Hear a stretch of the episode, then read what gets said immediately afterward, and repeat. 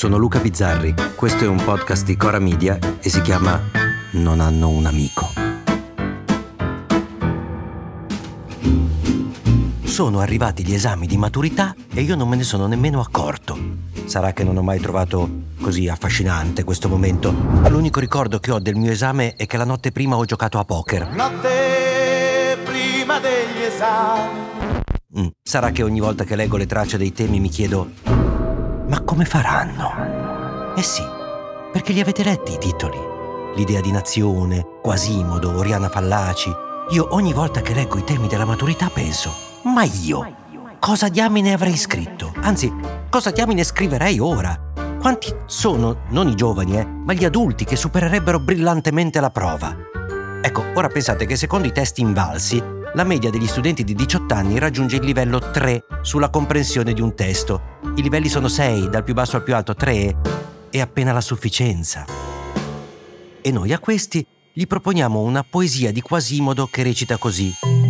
In principio Dio creò il cielo e la terra, poi nel suo giorno esatto mise i luminari in cielo e al settimo giorno si riposò. Dopo miliardi di anni l'uomo, fatto a sua immagine e somiglianza, senza mai riposare, con la sua intelligenza laica, senza timore, nel cielo sereno d'una notte d'ottobre, mise altri luminari uguali a quelli che giravano dalla creazione del mondo. Amen. Hai capito? Livello 3. E, e, a questi gli fa domande del tipo: Al verso 8 Quasimodo isola l'espressione intelligenza laica. Quale rapporto istituisce, a tuo avviso, questa espressione tra la creazione divina e la scienza? E a me viene in mente: Bro.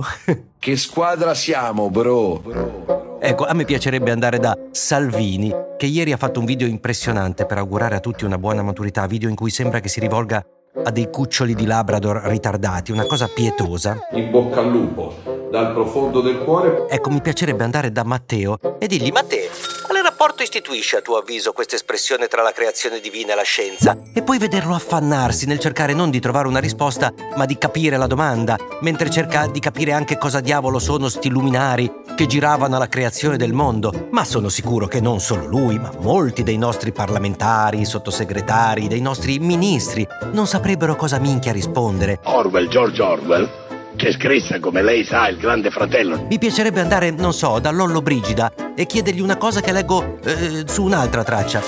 Ministro, nella visione di Mazzini, qual è il fine supremo della nazione e che cosa egli intende per umanità?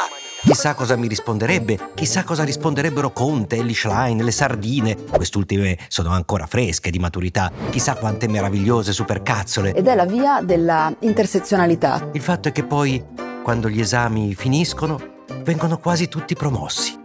Non credo per la qualità delle loro composizioni, ma perché è così, ognuno ha recitato il suo ruolo. Se hanno promosso me, se hanno permesso a un asino della mia stregua di uscire con la media del 7 da un esame di cui non mi ricordo niente, che ho cercato di dimenticare, altro che bei ricordi. Beh, se hanno promosso me, vuol dire che potete stare tranquilli, ragazzi. C'è speranza per tutti. Mi auguro che questa maturità vi faccia comprendere una differenza essenziale per vivere dignitosamente. La differenza che c'è tra affermare le proprie idee con vigore e rompere i coglioni al prossimo. A domani! Se volete commentare, se avete idee o suggerimenti per nuove chat di WhatsApp o testimonianze di nuove chat di WhatsApp, potete scriverci a nonanunamico@gmail.com o nonanunamico@coramedia.com. Anche per gli insulti, prendiamo anche quelli. Non hanno un amico è un podcast di Cora News prodotto da Cora Media. È scritto da Luca Bizzarri con Ugo Ripamonti. La cura editoriale è di Francesca Milano. La supervisione del suono e della musica è di Luca Micheli. La post-produzione e il montaggio sono di Cosma Castellucci. Il producer è Alex Peverengo. Le fonti dei contributi audio sono indicate nella sinossi.